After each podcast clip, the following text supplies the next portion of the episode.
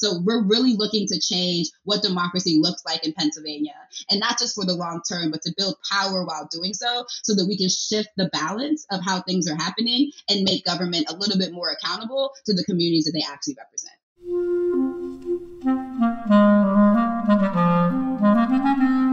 Hello, this is the Great Battlefield Podcast.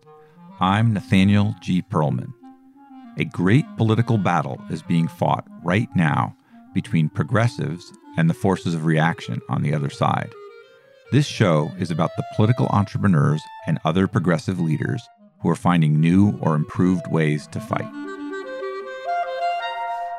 In this episode, I spoke with Salewa Ogunmefun, who serves as executive director of Pennsylvania Voice, the C3 civic engagement table in Pennsylvania.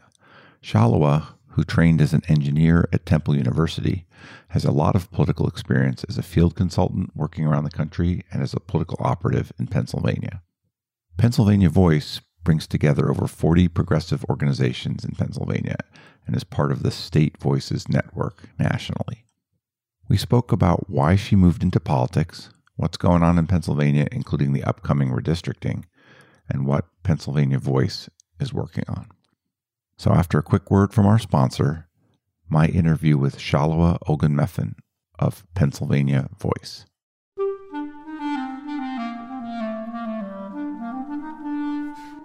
This episode is brought to you by Graphicacy. Graphicacy is an analytic design firm that can help you advance the mission of your organization using your own real data and information. They are 21st century visual communicators who create interactive graphics, motion graphics, and data visualizations. You can find Graphicacy at graphicacy.com. That is G R A P H I C A C Y.com. With Graphicacy's help, you can visualize a better world. Salewa, would you mind introducing yourself and giving me a quick biography?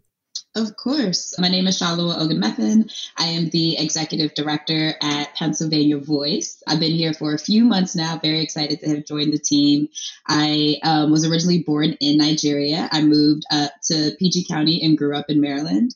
Uh, came to Philadelphia in about 2007 and have been here since minus a few years that I spent traveling around the country working on different types of campaigns, voter registration projects, candidate campaigns, ballot initiatives, and really picking up and learning some muscle memory around how we run elections, how we talk to people, and how we communicate with folks in civic engagement environments. How old were you when you came over? Like two. Silver Spring, I'm in DC, so I kind of know oh. the area, what was growing up in this area like for you this is something I realized as an adult that I didn't really appreciate as much when I was growing up in PG County. But I remember having black teachers until I got to high school. I had all black teachers. I remember, you know, going to the doctor and having a black doctor, a black dentist, um, and really just being around and being surrounded by like successful people from all different walks of life, like an incredibly diverse environment.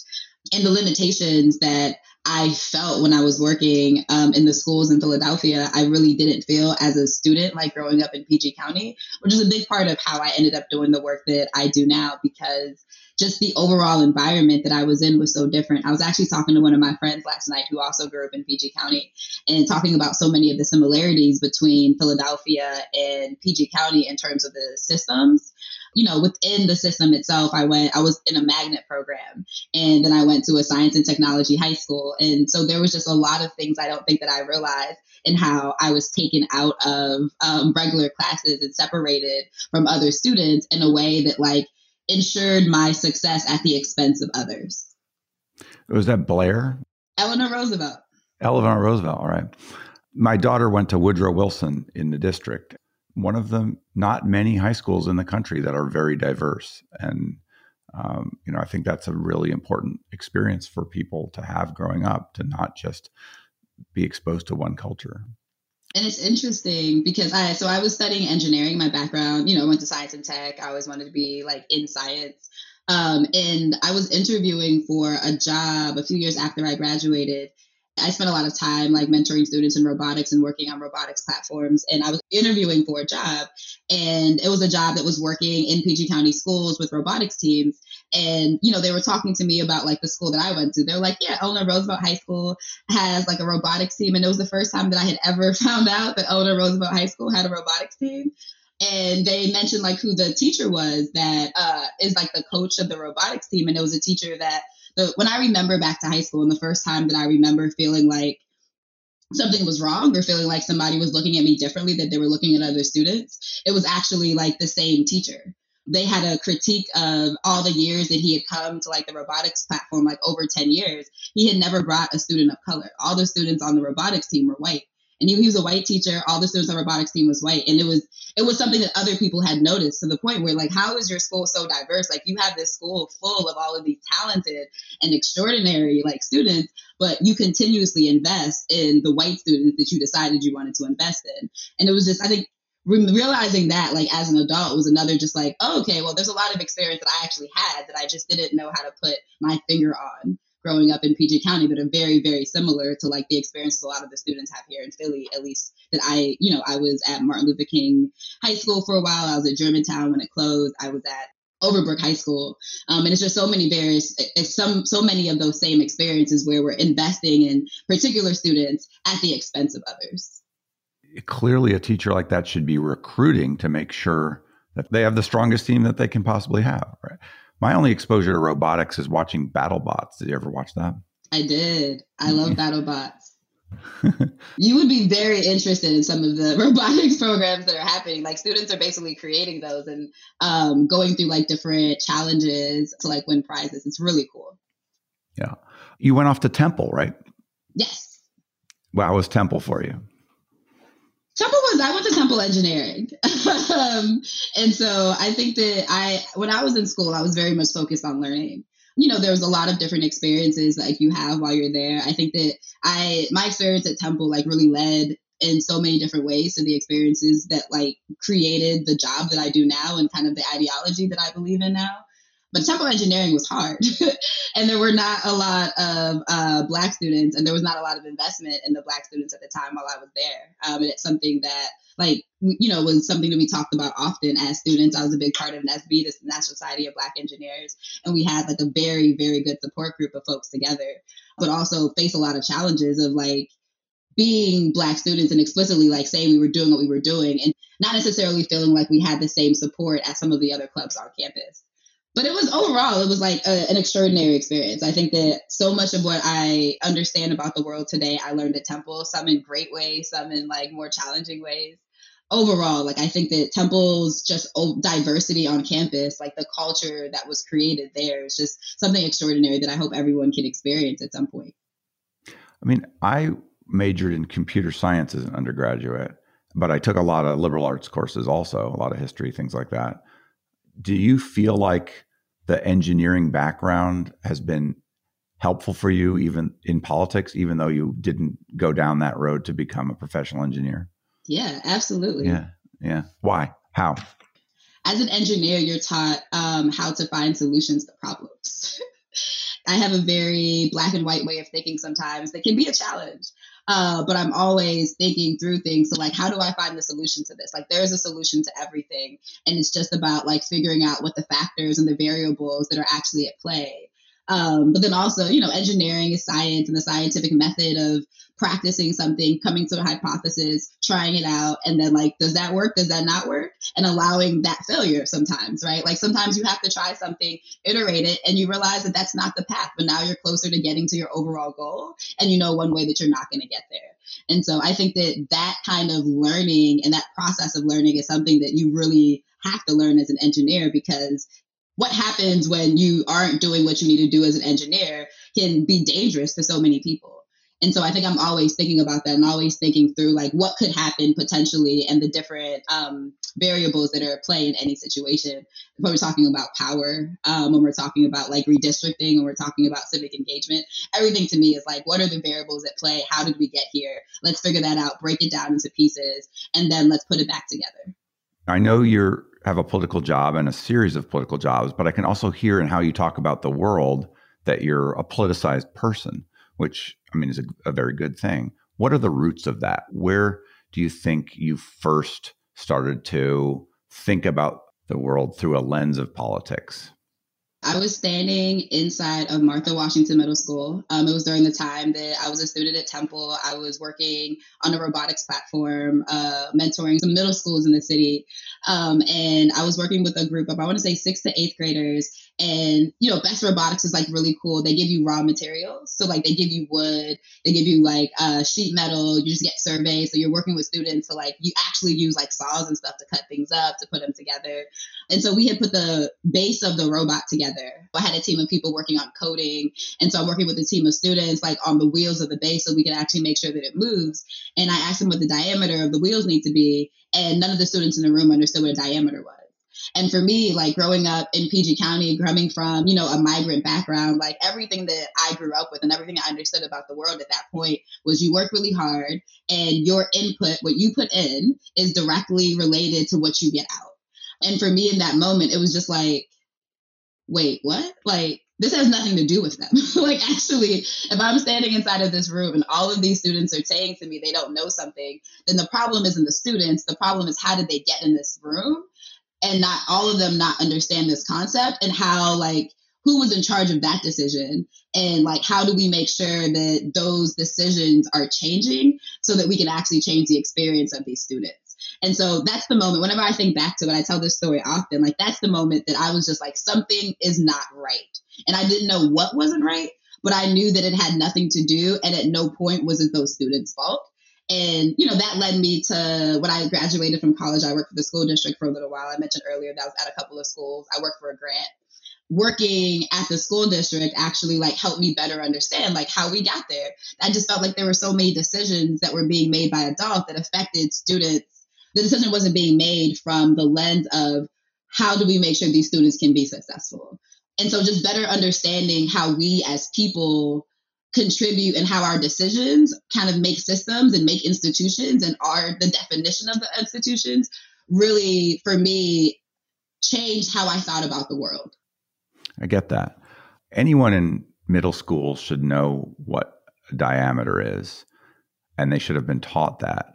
I think back to when I was in school though there were some kids who had learned what the diameter were, was and some kids who did not.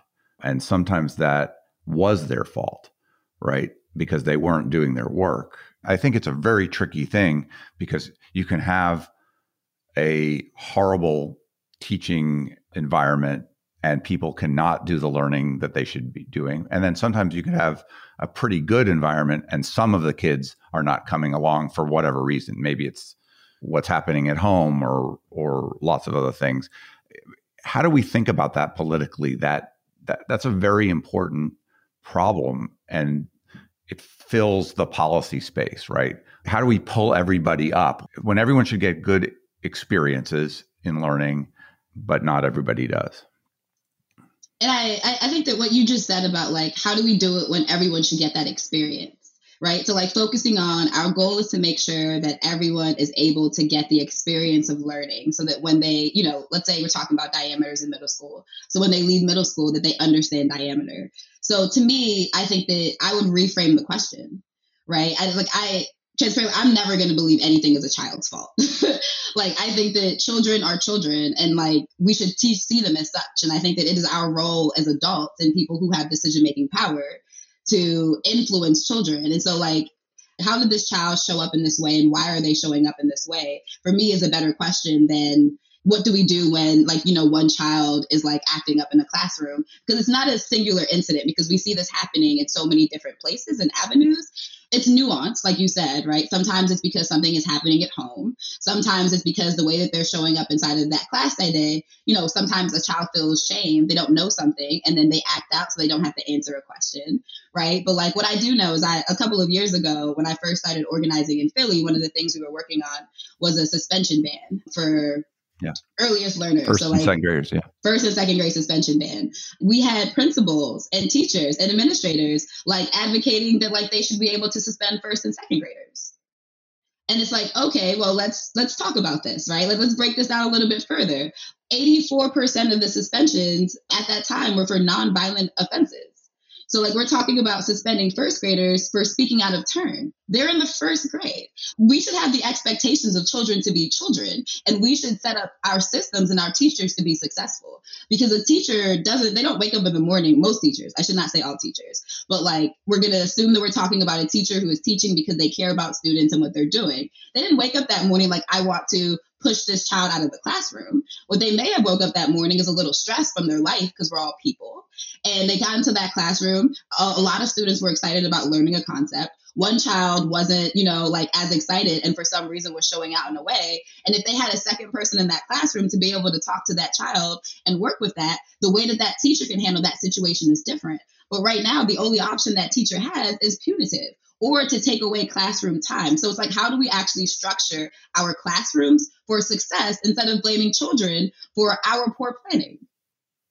Well, I've seen though teachers struggle and end up giving 65% of their attention to the two kids who do misbehave. And that is to the detriment of the majority of the kids, regardless of background. So it, it's not easy to be a teacher and it's not easy to deal with those kids who are not uh, kind of on the path that you were, which was putting in the work and and uh, making the effort, right? But I think those students are making the effort. Those students have a different need, and the classroom is not structured to meet the need of that student. And let's structure classrooms to meet that need. And I don't like, you know, a teacher should have someone else, especially if we're talking about younger students, right? If I couldn't handle 35 year olds, right? There's no training in the world that can get me to be able to handle 35 year olds. And certainly suspending from school, a first or second grader seems outlandishly bad, you know, in, in all except for some violent cases or something. And the suspensions that are happening aren't violent cases, right? It's like we say and we set the expectation that, oh, this kindergarten is getting suspended because they punched another kid in the face, but the data show that that's not actually even true. Yeah.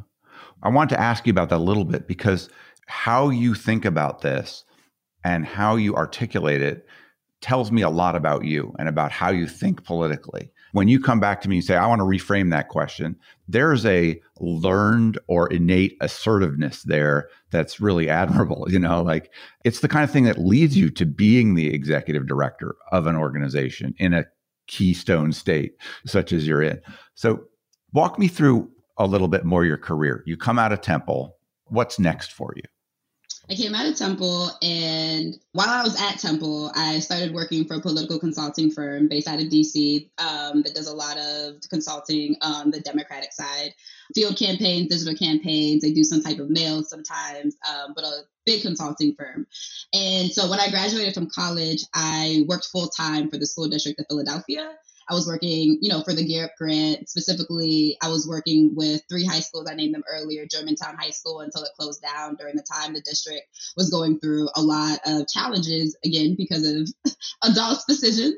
Eventually, I got really frustrated with the bureaucracy that I kind of felt was between me and being able to work with my students.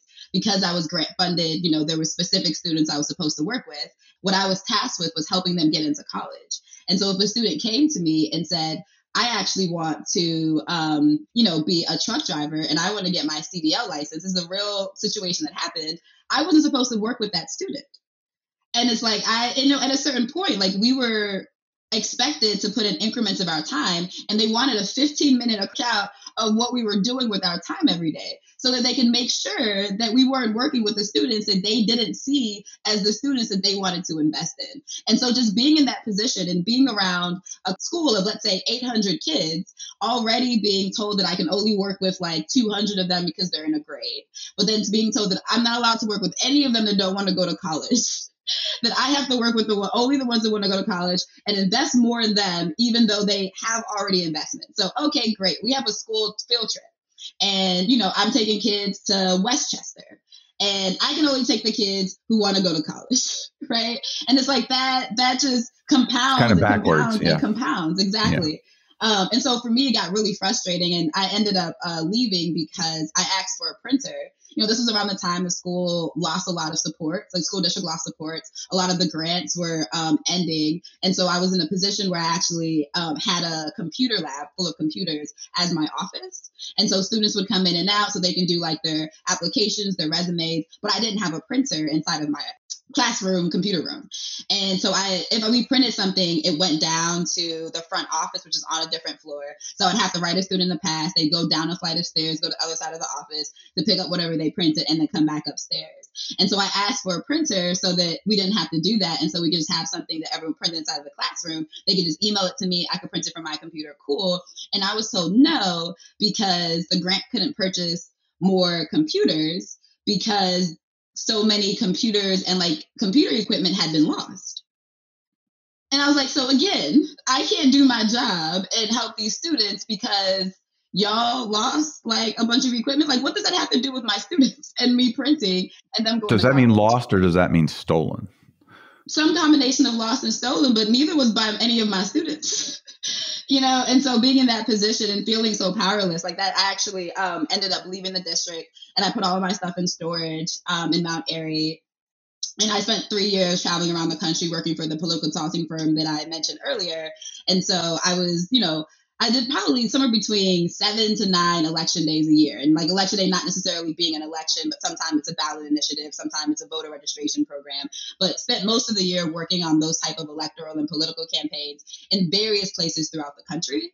A lot of the battleground states that we know of today. And I would go somewhere and I'd be there for five months, maybe, right? I think that's probably like the longest, five to six months on the longest side. Sometimes it would be as little as two weeks and I would build relationships. You know, we would recruit a team of people because, um, you know, it's really important to put money back into the community. You know, that was that, that has always been one of the things that was important to the uh, firm that I worked with, and we would put all of these resources in the community. We would develop these relationships. We would talk to people about power. We would talk to people about how important it was to engage. Uh, but we went to those doors and we told people what was important right? And we went to those doors and we had those conversations with folks based on what it was that like people wanted us to say. And I started getting a little frustrated because sometimes the candidates that I was working for, the things that I was asking to do, didn't align with like my internal values. So that, I think that was a pain point. And then the other pain point was, you know, I, I think I ran some very large programs. Like the largest program, or I guess one of the more notable ways to talk about it in 2014, I did a voter registration program that registered 24,000 people in six weeks. And so, like, you're hiring a lot of people, you're running a lot of shifts, you're doing a lot, like, both in organizers, supervisors, actual, like, canvassers. It's a very large operation. Then you leave by two days after election day, like I wasn't there anymore. Day after election day, you send everybody to the office, clean it out, and then you're gone because you're tired. You want to go home.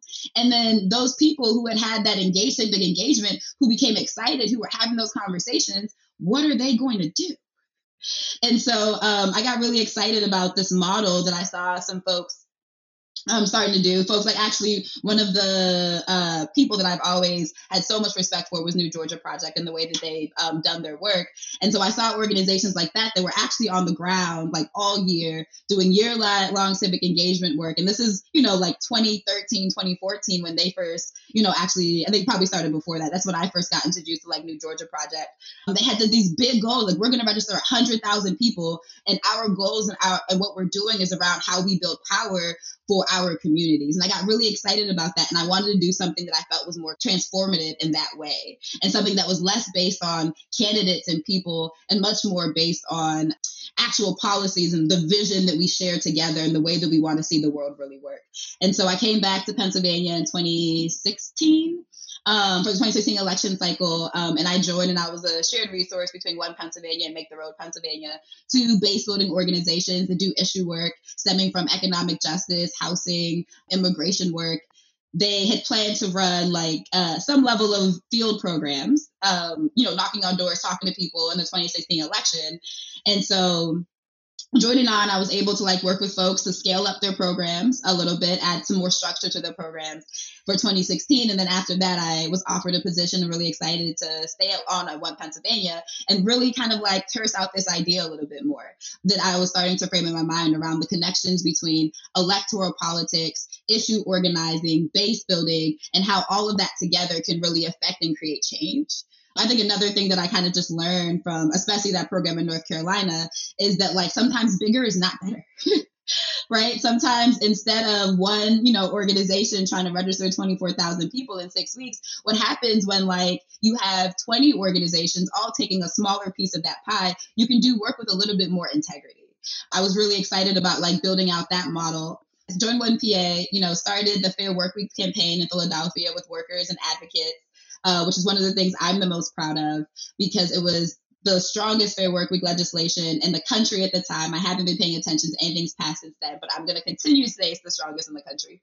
And it was also one of the most significant labor laws, if not the most significant, that has passed in recent like history in the city of Philadelphia as well.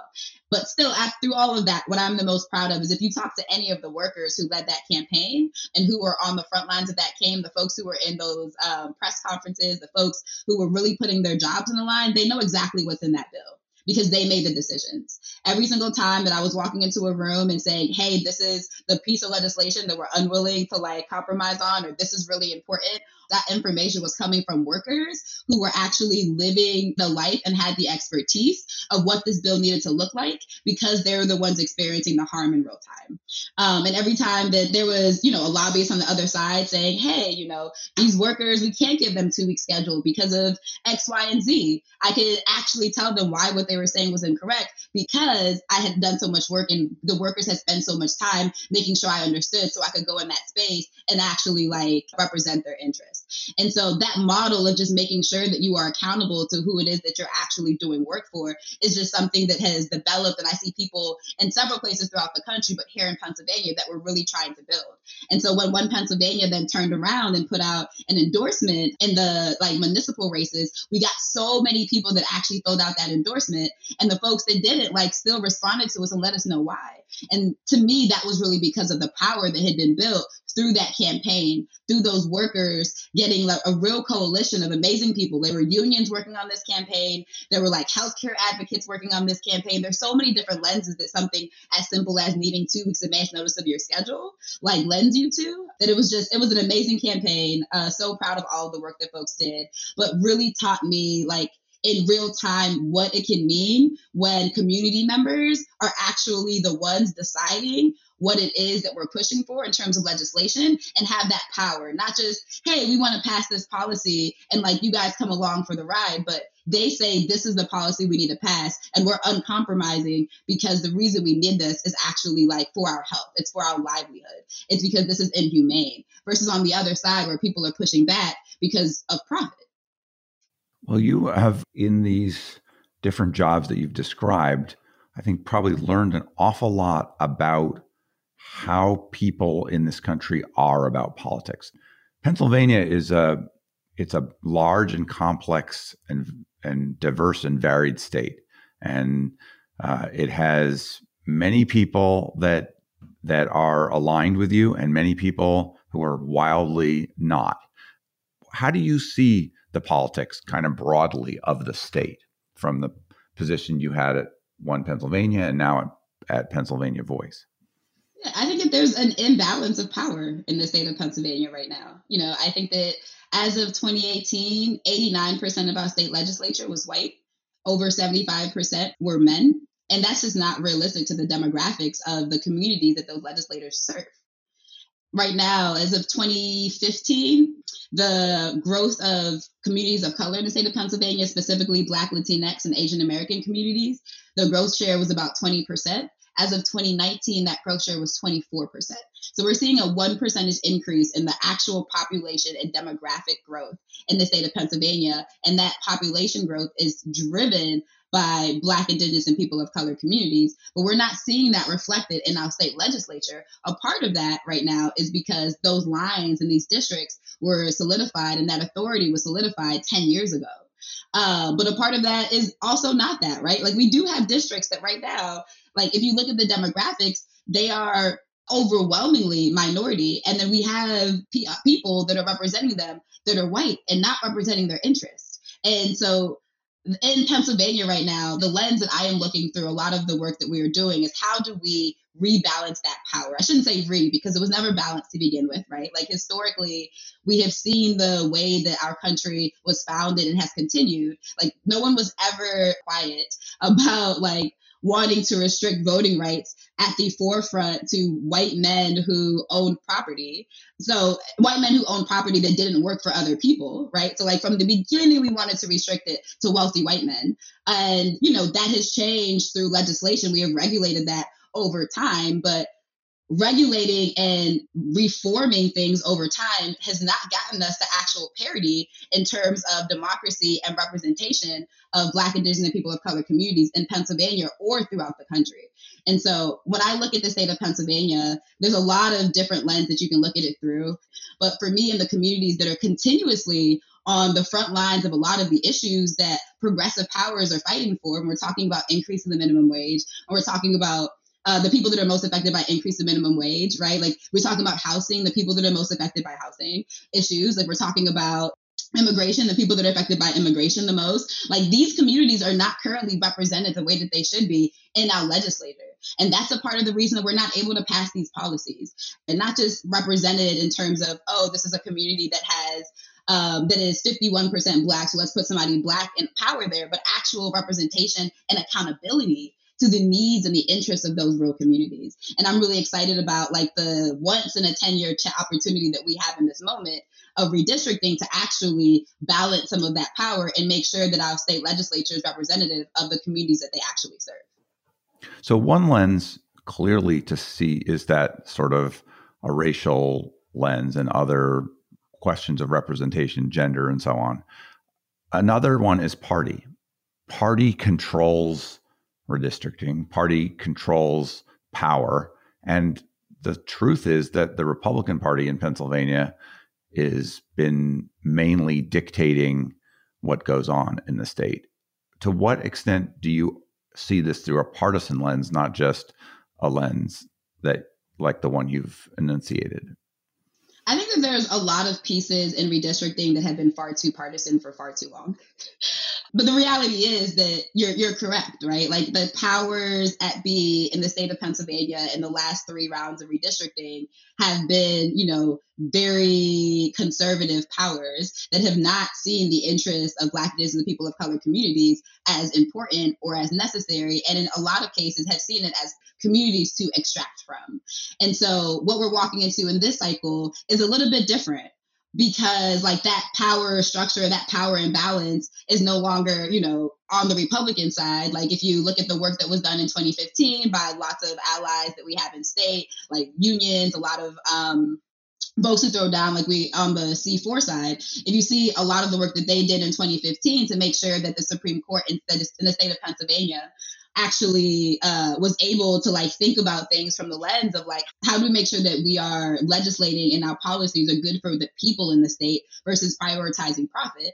When we look at that work we're walking into a redistricting cycle that's a little bit different this time. It's historic for several different reasons right? Like um, leader costa is the only representative the first time we've had a representative that's been on the lrc the legislative redistricting commission that actually draws our lines. You know we have a re- someone who's been there twice which is just like experience coming to that table, which is incredibly important. We also, for the first time, have the first two women, right? Leader uh, Ward and Leader McClinton. And then we have the first like black person at all, and she's a black woman, Leader McClinton, coming out of Philadelphia. Um, and I think some of her districts also extend into Delaware County we have a historic moment here and we also have a little bit of a difference in power balance going into this process and on my end like this is not a partisan process. I think a big part of our campaign and the work that we're going to be doing this year is to make sure that we are separating redistricting from the process. Because in the same way that the census is meant to count every single person in the state, redistricting is meant to then take those numbers and make sure that we have districts that are able to have people get access to power and to get representation.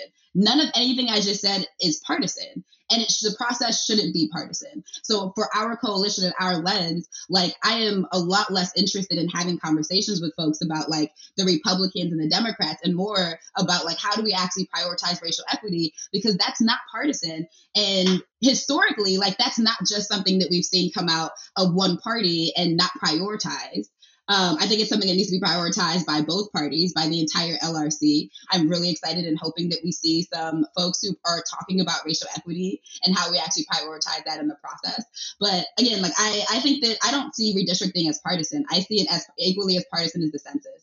And I think someone would be really difficult to say the census is partisan. It is structural, like to our democracy and how we create, like how things are done. And so I'm really trying to separate the partisan from redistricting in the way that we think and talk about it. State legislators who control process like that think of it in partisan terms and they think of it in power terms.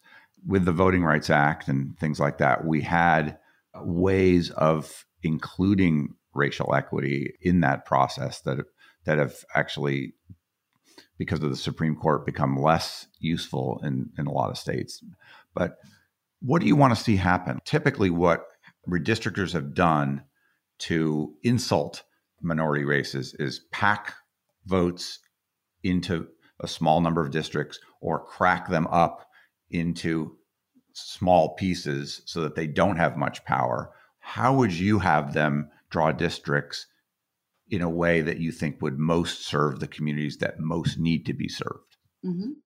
I think the first thing that we should do is talk to people who live in the communities and not just the people who will opt into filling out you know a map online i think we need to talk to the people that we don't get to talk to on a regular basis you know redistricting happens every 10 years and the formal process has a tendency to start like right before you know the census data comes out in most states but like we have 10 years to do this realistically and so uh, what I want to see is us actually have com- real conversations, meaningful conversations with community members about how they actually see themselves. Because at the end of the day, these districts represent people. They do not represent land.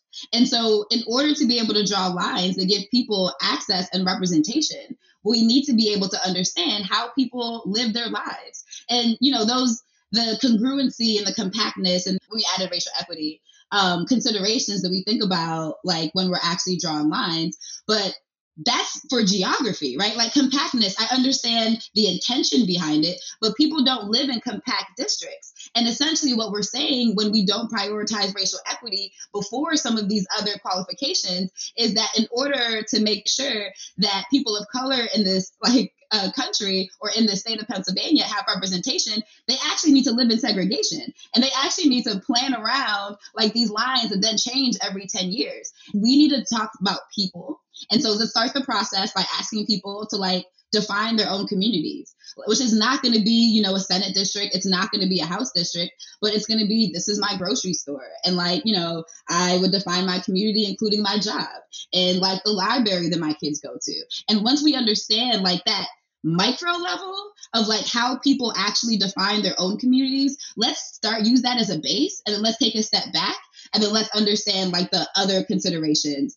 How are we prioritizing community voices and then using that as a basis to actually like come to maps that make sure that people who are seeing different parts of their communities as part of the way they see it themselves are actually reflected in our house district maps and in our senate maps and our congressional maps but unless we start the process first by talking to people and identifying the places in the state where, okay, we know right now that 24% of the state is uh, Black, Latinx, and Asian American communities. And we know right now that only like 86, 87% of our state legislature represents that. So where is that gap? Before new census data comes out. And we can find where that map is. We can find where those gaps are. And those are the particular places that we should be paying attention to at the beginning of the process. Let's make sure that we figure out how we can represent those communities. And then let's start bringing in the other considerations. And then let's start talking about okay, how do we make sure this is compact as possible?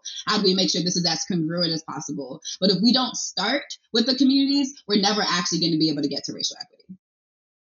Well, I can see that you're quite passionate about the redistricting thing, and it's very important.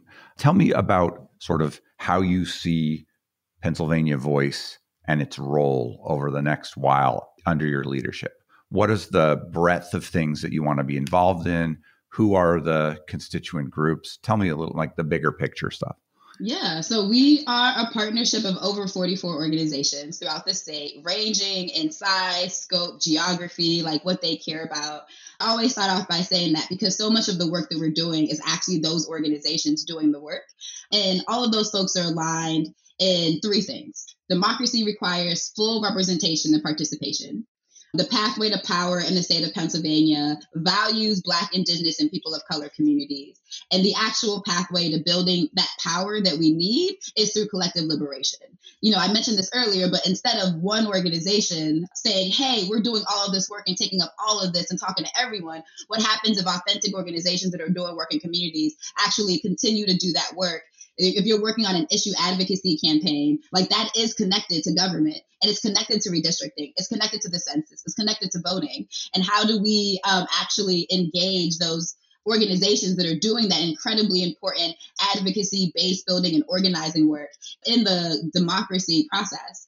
And how do we actually build power through that lens where everyone is having a seat at the table and we're actually having real discussions about what we prioritize, what we don't prioritize, how we prioritize, and what our actual goal and agenda is. And so we work in four different program areas racial equity. I've talked about that a lot today. So it shouldn't be surprising that that comes up. It's both a commitment that we have as an organization to looking at our culture and how do we actually dismantle white supremacy, like within the work that we're doing within our organization. It's also a commitment that our partners have made to how they actually do their work. And then it's also a programmatic foundation. And then on the more heavy and program side, we have a civic engagement department that does a very large integrated voter engagement program, ran a census program last year that reached out to over 400,000 households to encourage them to self opt into the census. Um, we have a voting rights and access department that is working on legislation. You know, of course, we want to pass legislation, we want to stop bad legislation, but then also the county level advocacy that is necessary to actually make sure the interpretation and the implementation of those legislations are actually in favor of and continuously prioritizing the communities that we're doing work in and making access to the ballot as easy as possible systematically. And then we have our reflective democracy work, which is what housed our census, um, Keystone Counts campaign last year, and also is housing our redistricting campaign where we're working with uh, our partners and a larger group of organizations throughout the state to really make sure that community voices, Black, Indigenous, and people of color community voices in the state are heard and prioritized and valued through this redistricting process. So I think that coming in, that has been the work of Pennsylvania Voice. I have no intentions of changing the work. I came here because I believe in the work. I think that I'm really coming in with that particular lens towards collective liberation and like how are we creating the world that we want to see through the way that we are actually operating our partnership, through the way that we're doing our work and how are we actually investing in as many organizations as many community members as possible really stepping into their own leadership so that we're um, creating not just the opportunities for people to be able to co-govern with our like state government or with our municipal government but also making sure that people are ready and prepared because it's hard to get inside of an office and you have to have policy people around you and you have to have you know a chief of staff that you trust and you have to have like um, ngo leads and people that are writing and thinking thinking and developing policies for you to actually be able to like propose or think through whether or not that's something you can prioritize that year. So we're really looking to change what democracy looks like in Pennsylvania and not just for the long term, but to build power while doing so so that we can shift the balance of how things are happening and make government a little bit more accountable to the communities that they actually represent. It seems to me the puzzle is to pull together a coalition a progressive coalition of more than half of the people. What do you think are the biggest challenges to making that happen?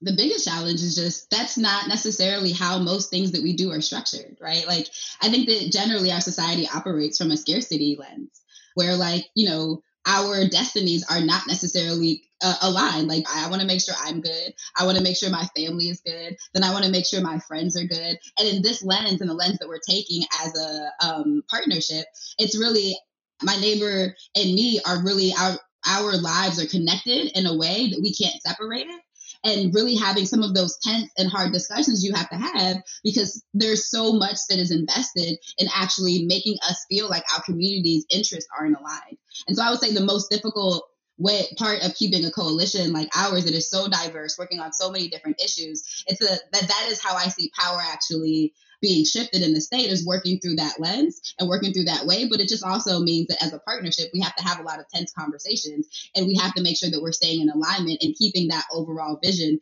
because sometimes like folks have to do what's good for them. And sometimes that's not what's best for the partnership. And we have to be able to have the relationships to withstand like when things like that really happen because they're going to, because we're all just people. What's your own philosophy of leadership? What do you think makes a good leader of an organization like this? I've been thinking about that question a lot lately. um, it's not easy. It's not. I just I think you just have to always be open to learning new things and to being wrong. You know, I mentioned earlier that like I think through things through the lens of like try it out and then like you know it may fail it may work you learn lessons you know always being open to feedback i think is incredibly important like back to collective i think that we are strongest when we have several people's opinions and thoughts and ideas at the table because we can only come to the table with our own experiences. Like we, all, the only thing I can give you is my perspective. and so just understanding that, understanding that like you don't always have the answers, and actually sometimes like you're wrong, and when you are, you just have to own it and make sure that you do what you can to like rectify anything any harm that was done and move forward so i think that just as a as a leader all of us no matter where we are as leaders i think that it's just really important to value people as people and understand that our institutions whether it's an organization, whether it's a community club, whether it's a family, our institutions are just people. And so if we think about the people, that's how we actually fix the institution. How do you think about the people who often align on the other side of the things that you're trying to push for? They're just people. Sometimes they're wrongheaded, or sometimes they're the, under the influence of someone we think is on the wrong track, to put it mildly. But they're fellow citizens. They come to their opinions in a variety of ways. It could be through bigotry. It could be through, um, you know, just conservative values that are different. How do you think about that other side from your lens? Well, you know, my initial reaction is honestly like I don't think about the other side much. uh, there's a lot of things I have to think about on our side. I think that, you know, again, to everyone is just people, like so much of the reason that we believe the things that we believe is what we were taught. And whether it's we taught it, we were taught it through our parents and our family, whether we were taught it through our religion, whether we were taught it through in a school, uh, we were taught it in some type of institution. And so, like, there are challenges and there are conversations that, like, I, as a black woman, am just not going to put myself in because there are people who think like very differently and would feel comfortable and like being disrespectful or like uh, pushing what they think on me in ways that can be harmful. Uh, but outside of people being harmful to each other, there's some level of conversations that folks really need to have. And we need to figure out who the best messengers are for certain conversations. But I don't think that it's a short term work. And I think that we have a tendency to want quick fixes, right? Like, you know, we're in the age of Amazon where you can order something at 10 a.m. and actually have it delivered to your house by like 7, right? Sometimes an even quicker turnaround. Like, we have to think about like how we are uh, working with people and how we are changing the way that people are thinking as a long term project. But we have hundreds of years of like this learning that has been invested in people. And that is how our institutions got to where they are. And there is a lot of work to do to bring even just a different narrative to people's minds. Like when I first started doing this work five years ago, if someone asked me, what am I visioning, right? Like, what is the world that I'm actually trying to build? What is the world that I want to see? I didn't even have an answer to that question. And it's because like we spend so much time trying to change what exists because it exists and it's currently harming people. And so when I think about like those folks on the other side, like I joked earlier that I don't think about them much, but I, I think that there are a lot of people that are thinking about like how it is that we do the work to really make sure that people understand different lens that they have never been exposed to.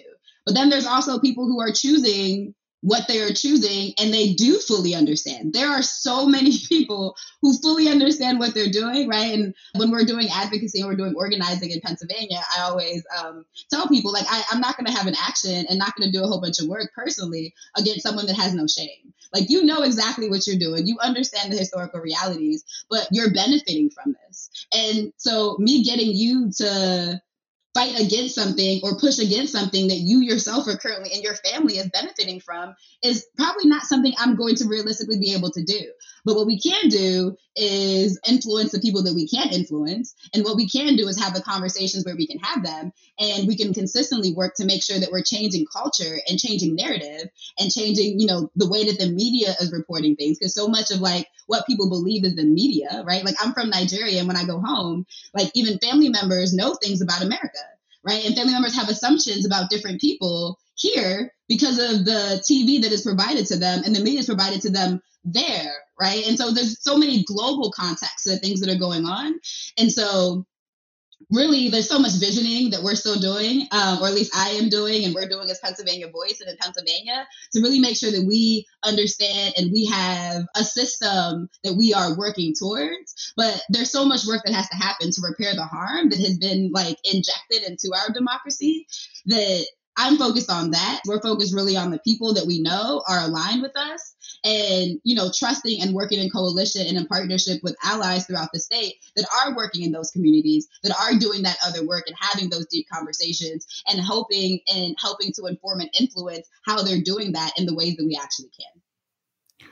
What should I have asked you that I have failed to ask? I guess, like, what does it mean to win? So much of the work that we're doing in democracy, in collective liberation, and you know, issue organizing, so much of what we're doing is about like winning. But it's really nuanced what that definition of win actually is. Because we have short term wins, we have long term wins, and then even within like both of those, we have additional nuances about what if you pass a legislation or like what if you pass a bill or what if you get you know someone in office that aligns with your values but then there's still some more like things that like happen along the way that are challenges. Like do you count that as a win? Do you not? Every one battle in politics is not over. People keep coming back to refight the same battle. The thing that you thought the progress you think you made will be undone if you don't keep fighting for it. It'll be undone quickly. Yes. And you'll go backwards without the ongoing effort. And I mean, one of the things that you were saying early on, which I've now heard from scores of people, is this notion of continued civic engagement rather than election related last minute civic engagement. And that, I mean, that seems like a good part of what you're up to, I hope through your state voice chapter and and so on. It's fascinating to talk to you. It's interesting to see, you know, someone at the helm of an organization like this who's passionate about change in the way that you clearly are. What else should we know about you? I don't like to lose. I don't like to lose. I played sports when I was younger, and I remember something that my best friend said in a soccer game where I wasn't I wasn't the great at soccer, but I have heart. and so um, I was like I can't even remember the terms anymore. I was like a backfielder, so like I was right in front of the people right in front of the goal, and like defender, yeah, defender, yes. Um, and someone like was approaching me, and so like I tried to like stop her in her tracks, and she like clearly just got around me in a very embarrassing way. And so my friend thought it was so funny because most people would just be like, oh, you know, whatever. I was like, oh no, you thought that you got around me. And I like chased her down. I ended up not being successful, but I think that my best friend at the time was just like, it was just so interesting to me how you just never gave up. And I think that's something that holds true to me today. I think that when I believe something can happen, even sometimes when I believe it can't, I think that it's worth the fight. Um, and that is very much where I come to in this work. I think white supremacy is hundreds of years ahead of us in terms of like um, ideology and creating the world that it wants to see. I think we have a lot of work ahead of us, but I think it's possible. And I don't think that we have a choice because I think every vic- small victory, every policy, everything that we're doing is repairing some harm for some people. And we can't just put our hands in the air and say, oh, we're not going to do this because it's too hard of a task. And so, um, what I will say about me is just I, I don't give up. And so, whether I am at the helm of Pennsylvania Voice or 20 years from now, you know, two redistricting cycles from now, um, whether I am figuring out how to play out in this process in a different way, um, I do not give up. And I have every intention of doing everything that I can to make sure life is better for people who look like me in every capacity that I can. Well, honor to talk to you. Anything else you want to say? I don't think so. Thank you so much for the time today. It was great to chit chatting with you. Um, and I hope that like you continue to follow the work and I hope that we can stay in touch. But also, you know, as you're having these conversations with other folks, I just, anyone that is listening to this or anyone who um, is in Pennsylvania who is thinking about power building through the lens that we're thinking about it or through something similar, just encouraging folks to really get involved. We need as many people as possible to really be thinking about this work on a regular basis. And so thank you for the space to share a little bit about what we're doing in Pennsylvania and we're here and we're going to continue doing the work and just want to encourage as many people as possible to throw down to. Thank you.